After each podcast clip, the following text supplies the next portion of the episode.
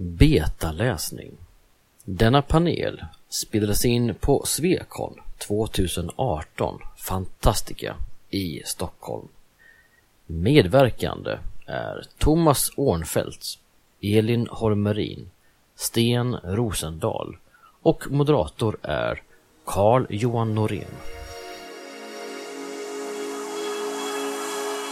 Svekon-poddar, en poddradio från svenska science fiction och fantasykongresser.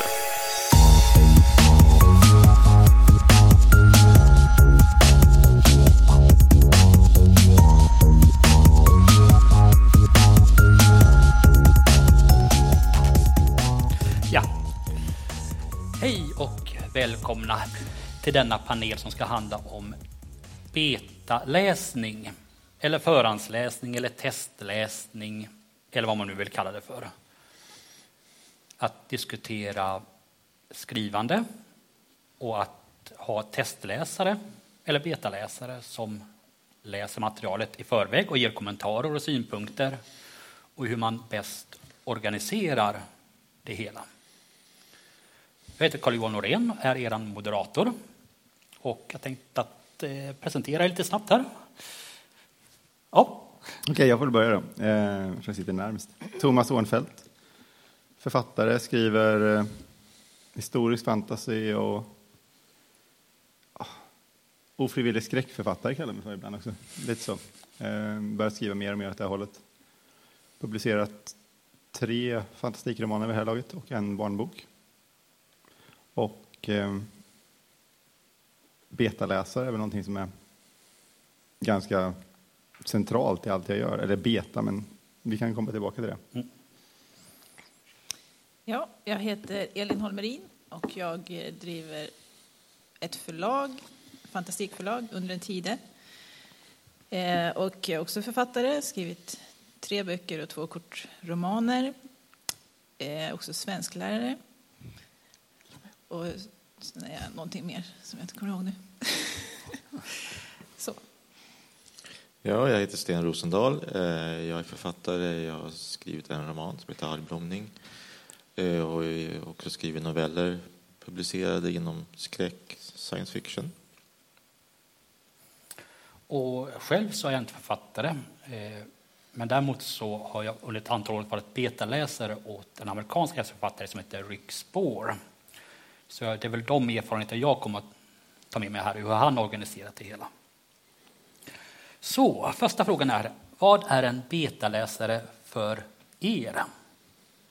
Sten kanske vi kan börja. Ja, det är ju någon som läser och, och kommenterar. Alltså inte bara läser utan faktiskt ger feedback tillbaka. Eh, och gör det som en tjänst, det vill säga inte professionellt och inte för pengar. Eh, och det är jag som författare som väljer ut vem den här läsaren är. Eh, och det kan ju vara en enskild person eller kan vara en grupp. Precis.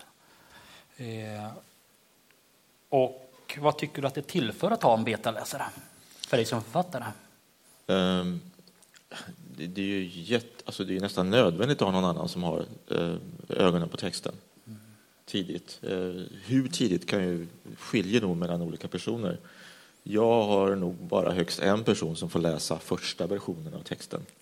En eller två kanske. Och kanske andra eller tredje vändan så, är, så får andra läsare.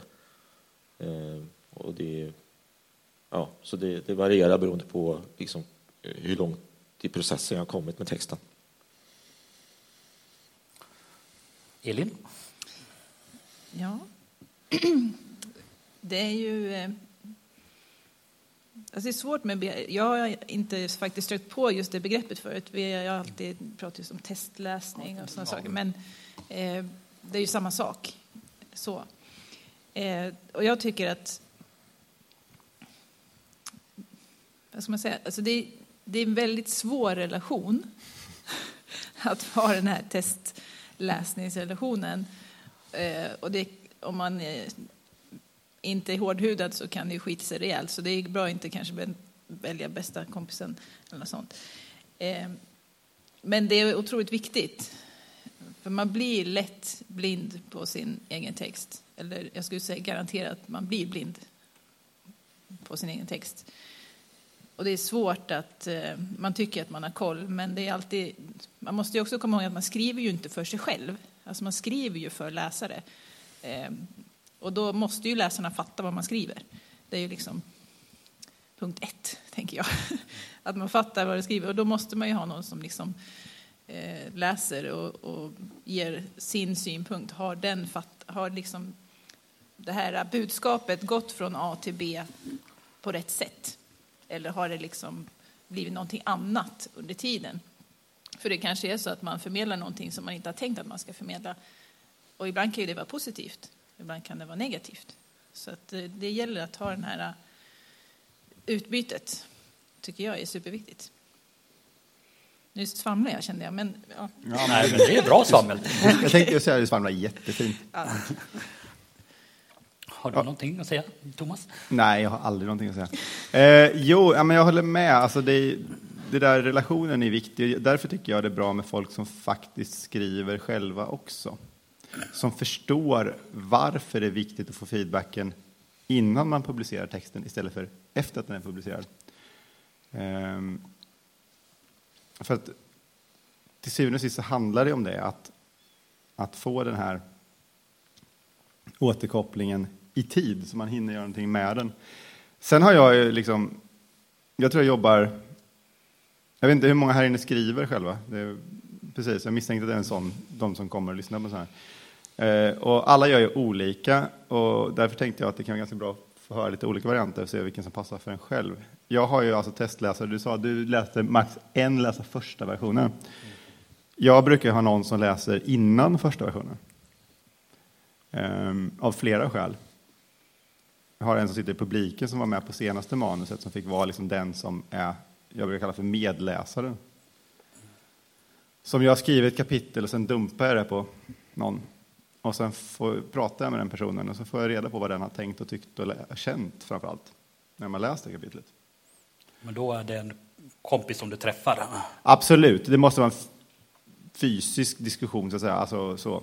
Um, För då, men jag, jag berättar inte liksom vart jag är på väg, eh, för det vet jag oftast inte själv heller. Men, eh, utan bara får feedbacken på vad, vad väcker det här för tankar? Är det någonting jag kan använda? Eh, jag kan ta mer om det sen om, vi, om det är någon som är nyfiken på, på den delen. Men, och sen har jag ju en, helst två, tre stycken personer som läser första utkastet när det är väl klart. Och så samlar jag ihop den feedbacken och sen... Eh, försöka bearbeta det. Och sen skickar det till någon annan som säkert har synpunkter också. De som inte vet det, så är Elin min förläggare här. Så att hon brukar också läsa mina texter och ha synpunkter på dem. Så att, men det, är jätte, alltså, det är jätteviktigt att ha någon som vågar säga vad de känner när de läser texten. Och det är framförallt det jag vill ha. Vad tänker och känner du när du läser texten? För det är det jag kan göra någonting av. Det är först sen man får titta på språket. Ja. Och det påminner lite om det som min författare brukar säga till mig. Om man ska uttrycka så. Han brukar, han brukar säga att han vill första hand på feedback på, är jag på väg åt rätt håll? Är det jag säger begripligt?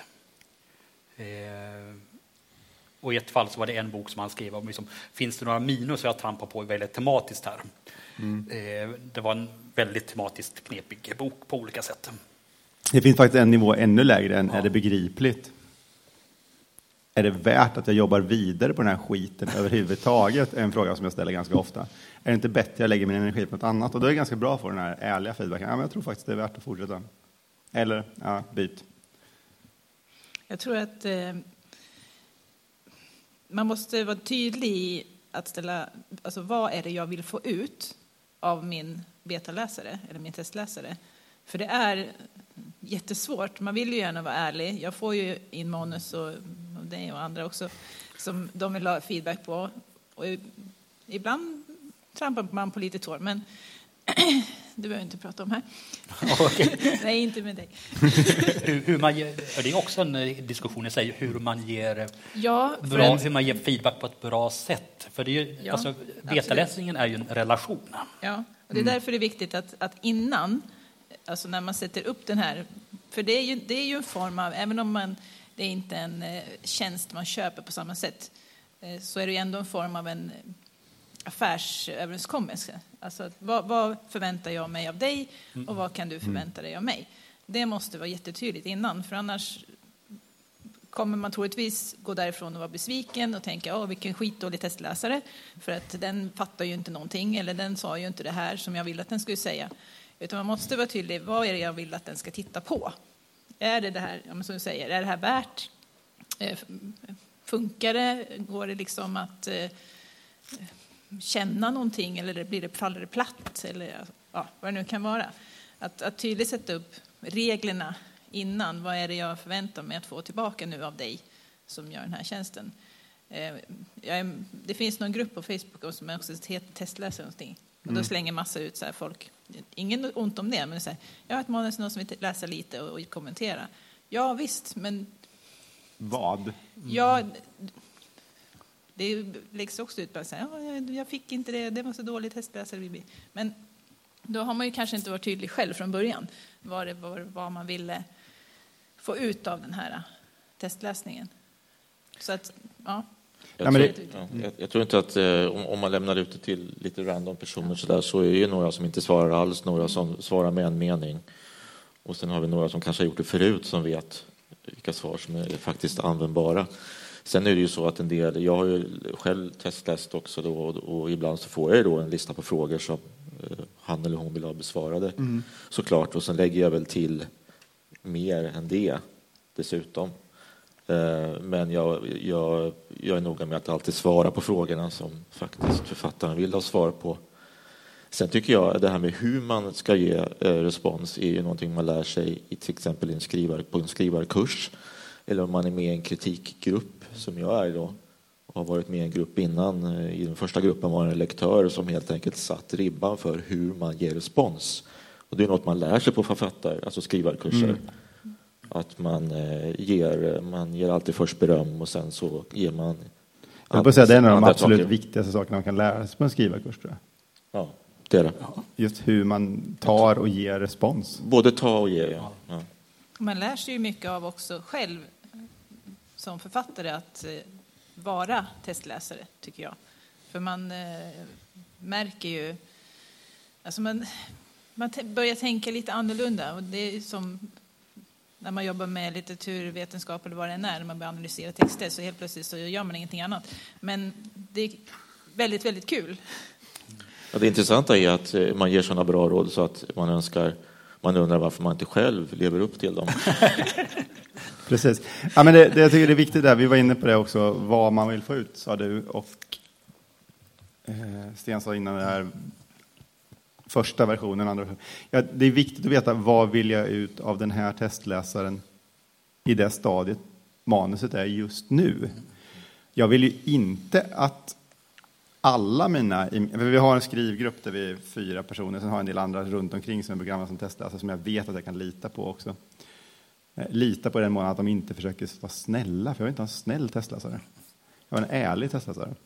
Men då är det olika saker jag förväntar mig av den, den som är den som läser samtidigt som jag skriver, och de som läser första versionen. Sen vill jag helst spara en eller två till en redigerad version. Sen vet jag ju att Elin kommer ändå ha synpunkt i slutändan, men eh, helst vill jag att hon får ett så bra manus som möjligt, som är så genomarbetat. Men just det här, vad vill jag få ut just här, av just den här personen, tycker jag är väldigt viktigt. Ja, när jag sa första versionen förut, så menar jag inte hela texten, utan jag menar ju första versionen av ett kapitel till exempel. Ja, okay. ja. Mm. Och ibland så har jag ju text, men det sitter en testläsare här i publiken som jag frågade i vilken ordning jag ska lägga scenerna i början för att få ordning på storyn. Så det är väldigt specifika mm. saker som jag vill ha hjälp med, helt enkelt. Det, och nu, det är knappt så ni behöver mig som moderator här, skulle jag säga. eh, men eh, jag börjat komma in lite på en fråga som jag tänkte på. Det är liksom hur man organiserar testläsningen. Eh, I mitt fall så är det väldigt enkelt. Vi gör det här via, via internet. Rick Spoor har en eh, gammal live-journal-grupp numera på DreamWiff. Han lägger ut ett kapitel i taget och vi ger respons som grupp, helt enkelt. Och en fördel med det sättet är att vi som vi testläsare kan diskutera med varandra också. Han kan, han kan få, ibland så håller han kanske inte med kritiken som kommer från en av oss. Och kanske en eller två till oss också säger att men det där stämmer. Och då har vi plötsligt en helt annan tyngd. Eh, samtidigt vi får ett kapitel i taget, vi får inte ett helt manus. Eh, men hur, eh, så det är så han jobbar. Mm. Och sen så ibland söker vi liksom ge respons på, på slutet när boken är färdig, men det är väl det är ungefär så han sträcker sig. Men hur brukar ni organisera upp det hela? Ja, jag är ju med en grupp som träffas varannan vecka och vi delar ju max tio sidor per gång som vi får en vecka i förväg. Eh, och då kan ju vara en novell eller det kan vara en, en kapitel i en roman eller en del av kapitel. Eh, och då tröskar man igenom hela så långt man hinner. Sen är det, det är inte så ofta det finns färdiga manus eller hela manus, romanmanus. Min erfarenhet då, det är ju från min, från min bok, från min första bok, det är ju det att det är väldigt få som har tid att läsa hela när det är klart. Du får mycket mer feedback på varje kapitel. Och men eftersom det tar så lång tid att gå igenom en bok så är det, det blir det en helt annan upplevelse att läsa den när man har tagit flera månader. Kommer liksom inte ihåg hur första kapitlet började längre. Eh, så att det, är, det är inte riktigt eh, samma grej som att läsa en bok från början till slut på en vecka.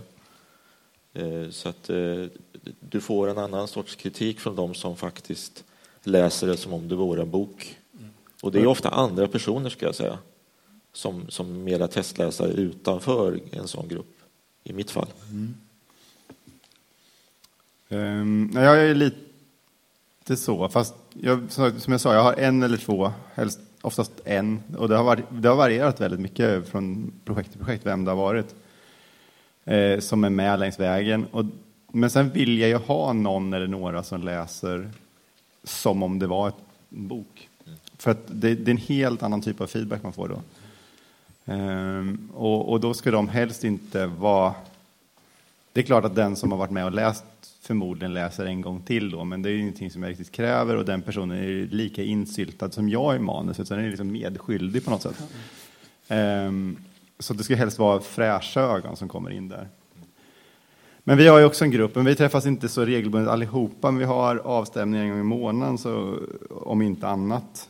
Och då kan man ju liksom säga så, att till den träffen så vill jag att ni har läst det här. Och har ingen annan något samtidigt så blir det ju så. Och då, så då sitter vi fysiskt på plats och går igenom manuset. Men sen har, man, har jag andra testläsare som jag bara skickar det till och så får jag en lista med, med svar på frågor och eller egna kommentarer. Så det är lite olika. Mm. Elin? Eh, jag har mest haft eh, sådana som jag skickat till. Och sen har de eh, fått tillbaka. Eh, första boken, den blev väldigt mycket, lite kanske som mer som det, att eh, jag hade som en medläsare eller någon som mm. liksom läste lite vart efter. Eh, men sen så har jag faktiskt bara jobbat med att få kommentarer eller få testläsning på i princip ett färdigt manus. Och det är ju som jag säger att det är, det är lite svårare att få testläsare som läser en hel bok, för att det tar ju otroligt mycket tid i anspråk att läsa en hel bok. Så jag har haft två kanske eller tre som har läst igenom hela, och vissa kanske man inte fått jättemycket kommentarer från, andra har gått igenom det lite mer noggrant. Så, men det har skett liksom via mejl. Jag kan ju lägga till att det, det enklaste tycker jag att få någon att läsa hela det, att man helt enkelt byter med varandra. Ja. Mm. Då, då, sätter man, då har man samma ribba och Eh, verkligen in, eh, det blir gjort. Mm. Jo, man blir lite gisslantagen där när man, någon annan ska läsa ens eget manus, då måste man ju liksom komma inte undan och inte läsa deras. Jo, därmed, det är väl egentligen det som är den stora nyttan med skrivarcirklarna, att man har en fast grupp som man mm. får feedback från, och man läser vad de ger för typ av feedback också. Ja, precis, det är ju jättebra om man vet. För att vårat gäng till exempel är alla väldigt olika i hur vi, hur vi läser. vilket sätt vi ger feedback på. Och, och det är ju, tycker jag, skitbra. Mm. Eh, kunna få den här olika typen av återkoppling på olika saker. Och som sagt, återigen då, av personer som vet vad det innebär att skriva. Som inte bara vill säga, åh men det är så bra. Det kan jag lika gärna lämna till min mamma eller något. eh, hur har ni, går, ni, går ni tillväg för att hitta era betaläsare? Eller hur blir man en betaläsare också? Tips för det. För... Det lättaste, alltså lättaste ska man inte säga, men jag gick också en skrivarkurs mm. för några år sedan. Och där, så vi har ju liksom haft kontakten hela tiden. Några av, inte alla i skrivarkursen, men man hittar ju dem kanske som man klickar med. Mm. Eh, och sen också via sådana här organisationer, alltså Svecon träffar, vi träffar med andra författare och så. Så man får leta under stenar och stockar. Ja, nej, men jag, jag håller med. Skrivarkurser är ju grymt bra just till det. För att eftersom en, så, framförallt distanskurser. Men man även, har samma grund. Alltså man ja. har fått samma utbildning. Och, och, liksom. Och där får man ju, en viktig del är ju att ge respons. Precis som Sten var inne på. I dem. Och då känner man, den här personen, den fattar jag vad den säger till mig. Eller den här personen känner jag att jag kan ge grymt bra feedback till. För det är inte alla man kan det. Det har faktiskt, det, nu säger det, det har faktiskt hänt några gånger att jag har fått in, eller varit testläsare till manus där jag, där jag faktiskt har svarat att jag är ledsen, men jag kan inte, alltså jag kan inte ge feedback på det här manuset. Du får be någon annan. Ja. Så att, det händer ju också. Så att, och då, då hittar man ju de där personerna. Sen gäller det att försöka fånga dem och hålla kvar kontakten. Prata bort från micken, det är jättedumt. eh, men, men det är mycket där. Alltså jag tror det är det bästa sättet. Sen på som sagt, gå runt här. Eller Sten eller andra bra? Uh, ja, nej, men skriva, kurser, skriva cirklar. Uh, andra författare träffas på sådana här ställen och på uh, bokmässor. Uh, Sen eh, så finns det ju, och, och då får man ju alla möjliga, som det är så olika, även om man ger respons på samma nivå så är det respons på helt olika saker. Eh, sen eh, för att få, saker som, få folk som inte är blinda på texten, så jag har ju bett kollegor läsa som gillar genren. Eh, och då får jag helt andra synpunkter. Sen har jag faktiskt fått... Eh, Sen när jag anlitar professionell hjälp som lektörer och korreläsare, så kan jag få respons från dem som, in, som går utanför vad jag bett om. Jo. De kan säga, en korreläsare som sa, ja, det här var inget spännande, det här kapitlet. Och sen upptäcker jag någonting i texten som jag inte hade upptäckt förut. Så att det kan komma från oväntat håll också. Alltså alla måste ju läsa texten. Jag vet alltså, oavsett, nu är ju eh, Rick Spoor mycket bättre på engelska än vad jag är, men vi kommer alltid med liksom små språk. Hittar jag en språklig grej så, så jag vet det fel, så pekar man ut den. Mm. Så ska man ju, jag tänker man ska komma ihåg att det är ju alltid din text. Det får man aldrig glömma bort. Och, alltså, smaken är ju som baken. Mm. Och man kan inte ta allas råd och göra någonting av det, för det betyder inte att det förbättrar texten. Utan man måste ju alltid vara medveten om att även om jag har fått de här synpunkterna därifrån, man har fått synpunkter därifrån, så är det ju ändå en själv som måste ta det slutgiltiga liksom beslutet om sin text. Eh, och tycker jag att det här är förbättring eller inte? Man kan inte bara liksom gå på vad andra tycker, för alla, alla kommer tycka saker. Och alla kommer tycka saker efter boken är utgiven också. Eh, och en del saker som folk tycker, tycker man inte om. Nej. Ja, men jag, det är därför jag sa, jag tycker, det, jag tycker det är väldigt bra att få den här, jag känner eller tänker det här när jag har läst det här kapitlet. För då, vet, då, kan, då är det upp till mig vad jag vill göra med det. Var det en bra känsla, eller var det överhuvudtaget jag hade förhoppningen att de skulle känna? Och även om det inte var det, så kanske det var bra, för då kanske jag kan spela på det. Eh, för jag har fått ett par gånger feedback som har varit i stil med att jag tänker så här kring den här personen när jag läser det, och så inser jag att så hade jag inte tänkt. Men det kan man använda som ett villospår. ehm, så kan man bygga vidare på det. Men också den viktigaste feedbacken man någonsin kan få, det är om någon säger, jag förstår inte det här riktigt, eller det här är konstigt. För då är det något som inte funkar. Så är det. Jag har fått en, jag hade en testläsare som bara eh, hade strykit under ett, eh, en, en del av texten på en sida. Och så insåg jag när jag läste det att det där går inte att förstå. Mm. Jag tror vi alla var där. Ja. Ja. Man, vet, man, man, vet, man vet vad man tänker själv. Mm. Om man skriver någonting, man vet att, man vet att det man skriver vad man har tänkt, men det har inte blivit så riktigt. Ja, eller så skrev man något som blev så überkomplext så att en, alltså, med för många personer i en för liten scen, så det blir liksom, går inte att hänga med som läsare. Jag vet ju, för jag känner ju alla, men så det är bara stryk och börja om liksom. Men just det med att ta emot respons är ju jätteviktigt när man har en skrivarcirkel då, att eh, man börjar inte argumentera mot eh, den personens åsikter. Man tackar för responsen. Man kan fråga någonting om det är någonting som är oklart, som man inte förstår i tankegången. Eh, men det, där går gränsen för hur man, alltså hur man möter respons. Det är bara att tacka och ta emot. Alternativt så kanske man på kommer fram till att den här personen är inte min, en bra betaläsare för mig. Det är så långt man kan sträcka sig kanske. Ja, absolut. Till nästa gång. Ja. Mm. Eh, men... Eh, Den här gången så tackar man och tar emot. Ja. För de lägger ju faktiskt en massa jobb på det. Ja, och man får ju vara beredd på att man kanske inte hör det man ville höra. Eh, och som sagt, att vara, tjock, vara tjockhudad är ju inte helt fel. Eh. Finns det författare som är det? Nej, men i alla fall. Man kan pröva. Man kan leta efter det. Man kan försöka. Eh. Vi tar frågorna i slutet. Ja, nej men, och det, det är jättesvårt att ge, både ge feedback och, och ta det, för att det är ju liksom ens barn, det som man skrivit, den texten, och det är någon som kritiserar ens barn, och det är klart att det är jättekänsliga saker, men att dels som betaläsare tänker jag, att tänka på att, att alltid ha texten i liksom fokus och inte gå in på liksom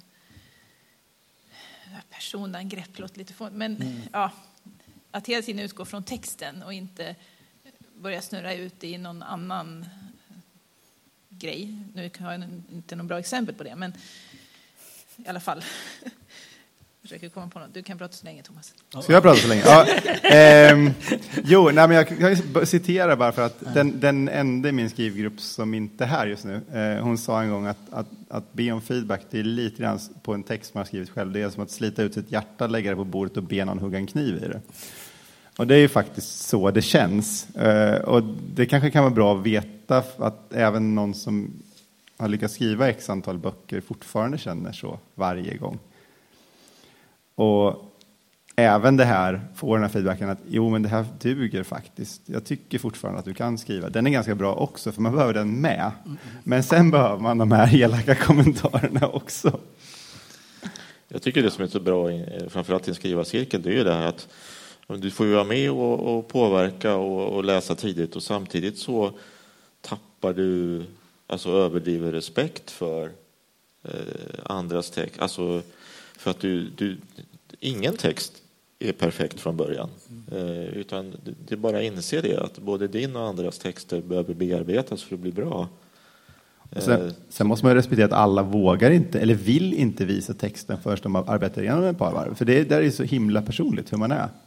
Mm. Ja, det kan ju vara, jag menar, en, en kanske behöver mer hjälp med grammatik, en annan behöver hjälp med andra saker. Det är ja, och, och vissa vill inte blotta sig när texten inte är så himla bra än, utan de vill att den ska vara riktigt bra. Jag tycker snarare jag använder det som försvarsmekanism. Om jag visar den riktigt tidigt, då gör det ju inte lika mycket om de säger att den är dålig, eller hur? Ja, okay. För då kan jag säga att det var, det var i första utkast bara. Sen är det ju lite tufft om man har jobbat väldigt länge på innan man visar den och så tycker någon att hela idén är dålig. Men jag, jag kan ju, jag höll på med film också och, mm. och när jag visar upp saker och blottar mig då eh, och tycker att ja, men det här är ju knäppt, alltså det här kommer ju ingen tycka är bra, och så läser jag manuset till Fight Club och så tänker jag, du kan göra precis vad du vill, mm. det finns inget som är för galet, bara det är liksom är bra genomfört. Mm. En sak, en liten erfarenhet. Jag tänkte att vi kunde kanske komma fram, ta en, liksom, en liten anekdoterunda också. Oj. ja, eh, en av de roligare är för min del. Eh, det var när eh, vi hade fått en eh, vi hade fått det färdiga manuset för en bok. Och det har gått väg till förlaget. Och förlaget sa att det här är ett bra manus. Vi behöver stryka. Den tar för lång tid på sig att innan den kommer igång. Och eftersom vi var liksom en grupp som vet att jag hade läst det färdiga manuset nu. Och vi tittade på det där och sa liksom att nu har vi strykit fyra kapitel i början. Och vi strykade, och sen gjorde han en liten disposition också för att vi strykade det sista kapitlet. För att flytta över det till nästa bok i trilogin. Och då kom vi fram till att konflikten hade helt enkelt blivit rumphuggen. Mm. Eh, för eh, huvudpersonen bekämpade, liksom bekämpade en annan person. Jag fick liksom en annan motståndare än vad tänkt i boken. Eh, och det blev inget den här personliga relationen, så fick man åtgärda det. Så det blev liksom en strukturell, en sån här strukturella grej ledde till att vi fick skriva om två, tre scener till. Sen blev, sen blev det bra. Det, blev, liksom, det märks inte. Det, det funkade manuset då. Så att ha betaläsare i botten, om man ska ta en liten bit från det här, är ju en styrka när man får kommentarer från redaktörer sen inför en utgivning. Eh, när vi har typer av strukturella ändringar, får det några följdverkningar? Eller är det en strukturell ändring som liksom är värd att göra? För det var ett med och sagt att författaren att nej, det här strukturella ändringen ska vi inte göra också. Jag vet inte om jag har några liknande erfarenheter. Alltså jag, jag kommer tänka på en annan anekdot som infattar Thomas. Jag måste ju nästan ta den. Mm. för, för ibland kan man bli lite eh, så ska säga, stum. För när man förväntas, jag tänker när du, du skickar manuset till den andra boken som är gett ut, Sällskapet i Genua. Ja. Mm. Och, och så förväntas det då att, förstås att jag kommer en massa kommentarer på det här manuset. Och jag hade fan ingenting att säga. Alltså det var bara så bra. Okay. Ja, så, jag tror du skulle säga en annan sak. Ja, ja. Jag tror du skulle säga en annan sak. Ja, men mm. jag tänkte på det. För, och då kände jag så att det var lite pinsamt. För att det blev ju liksom lite antiklimax i det hela. Att eh, okej, okay, vad fan jag gör nu då liksom. Vi får tacka de där som sitter där. Ja. Eh, fast du sa en sak. Ja, jag den. sa en sak. Det gjorde jag till slut. Eller, jag, eller först. Mm. Men eh, jag kände att jag ville liksom ge mer feedback. Fast jag hade inte så mycket att säga. Och det, det kändes lite konstigt. Liksom.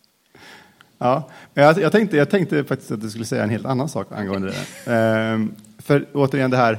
Det som du får sagt är kanske inte alltid det du ska göra. Eh, Elin tyckte det gick långsamt. Som ville att skulle kapa saker. Det är samma bok vi pratar om. Ja, det är samma ah, bok. Okay. Mm. Ehm, te- eller att det var för lågt tempo som, som föreslog att jag skulle kapa bort en del saker. Så när jag skickade tillbaka den så var den väl, som vanligt när jag redigerar så var den ju längre efteråt. Så vad jag gjorde var att jag stoppade in ett kapitel till i det som Elin ville att jag skulle korta ner. Ja, det funkade också. Ja, för det hade effekt att tempot skruvades upp. Ja. Eh, så det var bara ett annat sätt att lösa problemet på. Mm. Så att, ja. Tänk på vad det är de säger egentligen. Mm. Inte vad det är de säger som det låter som. Yes. Det där är ju exempel på det att man inte ska ge lösningar när man ger feedback. Mm. Ja. Överhuvudtaget då. Eh, den enda lilla anekdot jag kommer på det hade att göra med mina korreläsare som... Eh, hade en massa bra andra idéer. Hon frågade faktiskt först innan om hon fick ge feedback. Det var det att hon tyckte väl att det var spännande och sådär till slut. Men att det är flitig romantik. Alltså det är en dystopi. Mm. Med två personer som absolut inte är kära varandra. Jag hade jobbat väldigt hårt med manuset för att de inte skulle ha en kärleksrelation. Utan en arbetsrelation. Av massa olika skäl. För att inte falla alla klichéer som fanns. Men hon saknar den här romansen. I hela, jag tänkte, ja, du får fortsätta att sakna den. Ja. Det påminner om en Erik Flint och Virginia Demak när de skrev en bok tillsammans. Virginia Demak hade skrivit första manuset. till den här boken med två stycken tonåringar i huvudpersonen. Och när hon fick tillbaka en, kommentarerna från Erik Flint på det här med det, så att de här två måste sätta, vad ska vi sätta ihop? Det måste vara liksom en bärande del i intrigen. Och så sa, åh nej, det vill jag inte alls. Ja, men så kan det vara. Ja. Sen kan det också vara så att de gör det ändå, de stackars figurerna. Fast man inte har bett dem om det. Mm. Eh, det var någon som hade ställt en fråga här. Ja, det nej, okej. Okay. Jag tar det. Du tar det.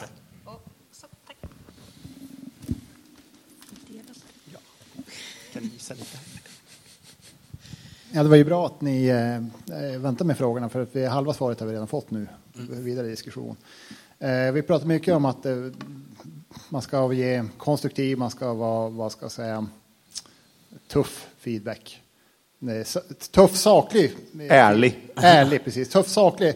Hård i sak med mjuk mot personer vi pratar mycket om. Men sen finns det ju en sak som jag tycker är ganska viktig till att t- tänka på när man är testläsare. Det är att inte sätta sig vid ratten. Det är liksom, för, jag, jag håller med fullständigt. Ja. För det är väldigt lätt att göra. Och det har jag varit med om både själv som testläsare och även när jag skrivit. Och jag reagerar så, det var ju bra att man har suttit på båda sidor av ekvationen. För jag fick någon gång liksom, var tre sidor som man ville att man skulle ändra. Men det går inte att göra det, för det finns inga lösriktade. Det är ungefär som att ta bort tre pusselbitar i ett pussel. Jag kan korrigera dem, jag kan inte ta bort dem. För de där, de hör ihop med tjugo sidor längre fram, tjugo sidor längre bak. Det är liksom, om, om jag ändrar det, då får jag ändra på liksom tjugofem ställen till i boken. Liksom, för att handlingen ska ha en fortsatt minst med som nämnare. Jag kan korrigera det, jag kan inte ta bort det. Och det, det, man får ju vara liksom en, jag ska säga, tuff, eh, tuff ö- övningskörningsinstruktör, men man får inte sätta sig och ta över ratten, för då är det lätt att, att det går överstyr, så att säga. Det var, men men det, det svaret har ni ju gett nu till tre fjärdedelen innan jag ställer frågan, så var det jättebra. Ja, frågor här. Där har vi en till.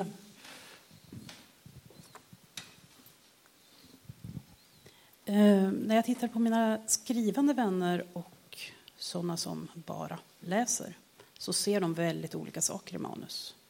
Eh, så vi, alltså de kan till och med se helt motsatta saker i ett manus. Då kommer vi till problemet att de allra flesta som läser ens bok kommer troligen inte att vara författare. Hur ser ni på det? Alltså det är, ingen läsare är ju ändå likadan. Alltså så, det är inte så att alla läsare, oj, det är inte så att alla läsare har samma åsikter heller. Ta mikrofonen också. Så att, alltså det är, det är fortfarande att man måste ta ställning till sin egen text. Och vad, ty, vad, vad tycker jag och vad, vad tror jag liksom blir det bästa beslutet kring det här? För att det finns inte en bok som alla tycker om. Och det är bara att inse det så tidigt som möjligt. Det är alltid någon som inte kommer tycka om det ni skriver. Ett exempel som jag har nu, som jag kommer på bara, till exempel en bok som kom ut förra året på mitt förlag. Då var det en recensent som skrev att ja, det var så dåligt för att man fick ingen förklaring på det här, varför det var som det var. Jag ska inte säga för mycket. Och en annan recensent som skrev att det var alldeles för mycket förklaringar på varför det var. Så, ja. Ja, men jag tror det är också det här. Eh, gruppera ihop den feedback man får och se vad, vad, vad känner jag kring den här? Vad vill jag göra? Hjälp, vad högt det blev. Eh, så att eh, mm, sammanställ, fundera och sen jag höll på att säga skit, skit i läsaren, stå för din text.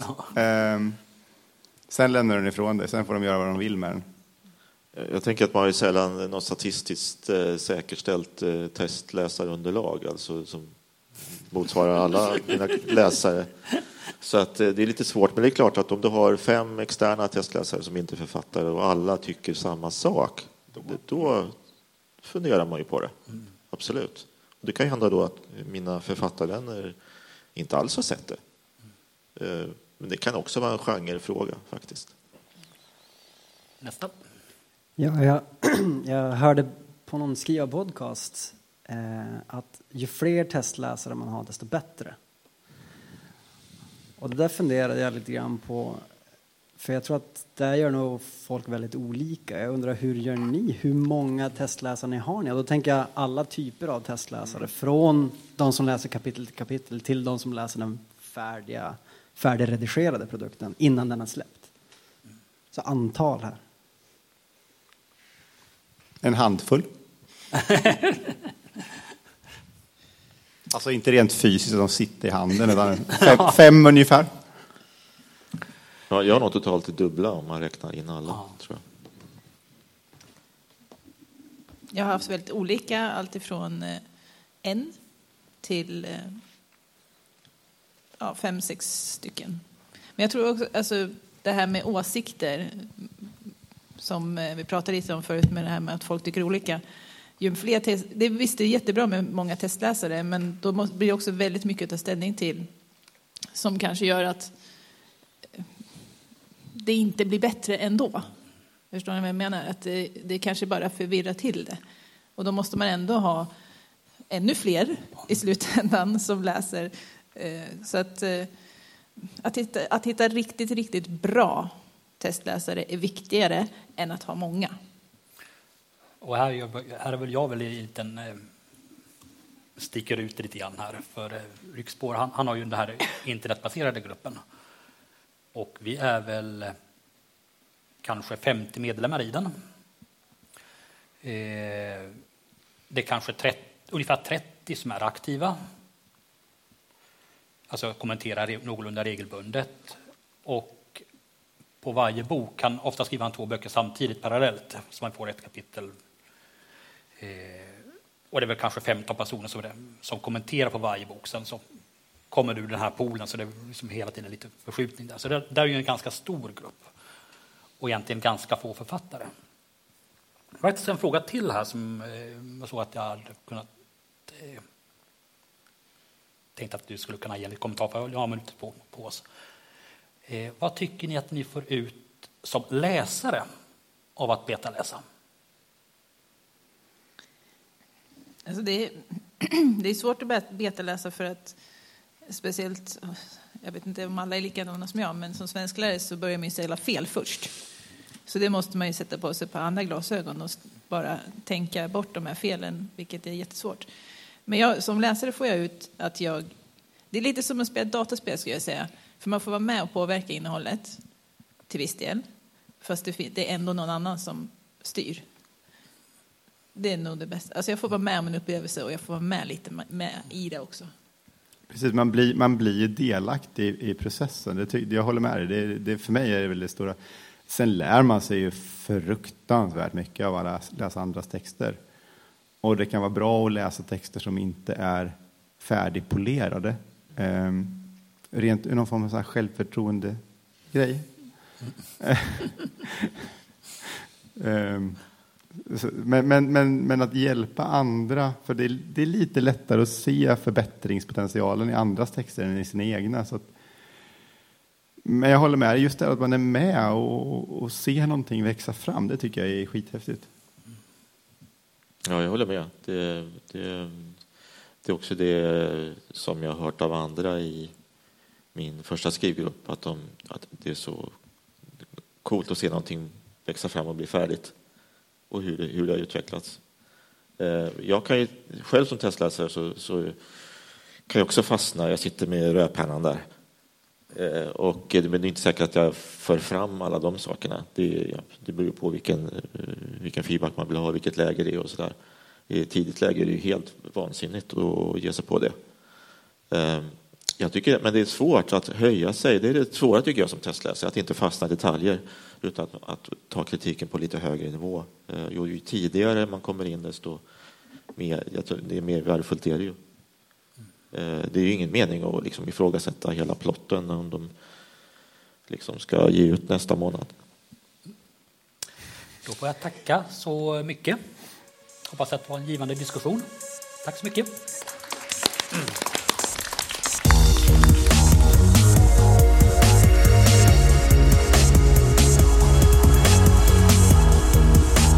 Musiken av Psychedelic Pedestrian från Free Music Archive.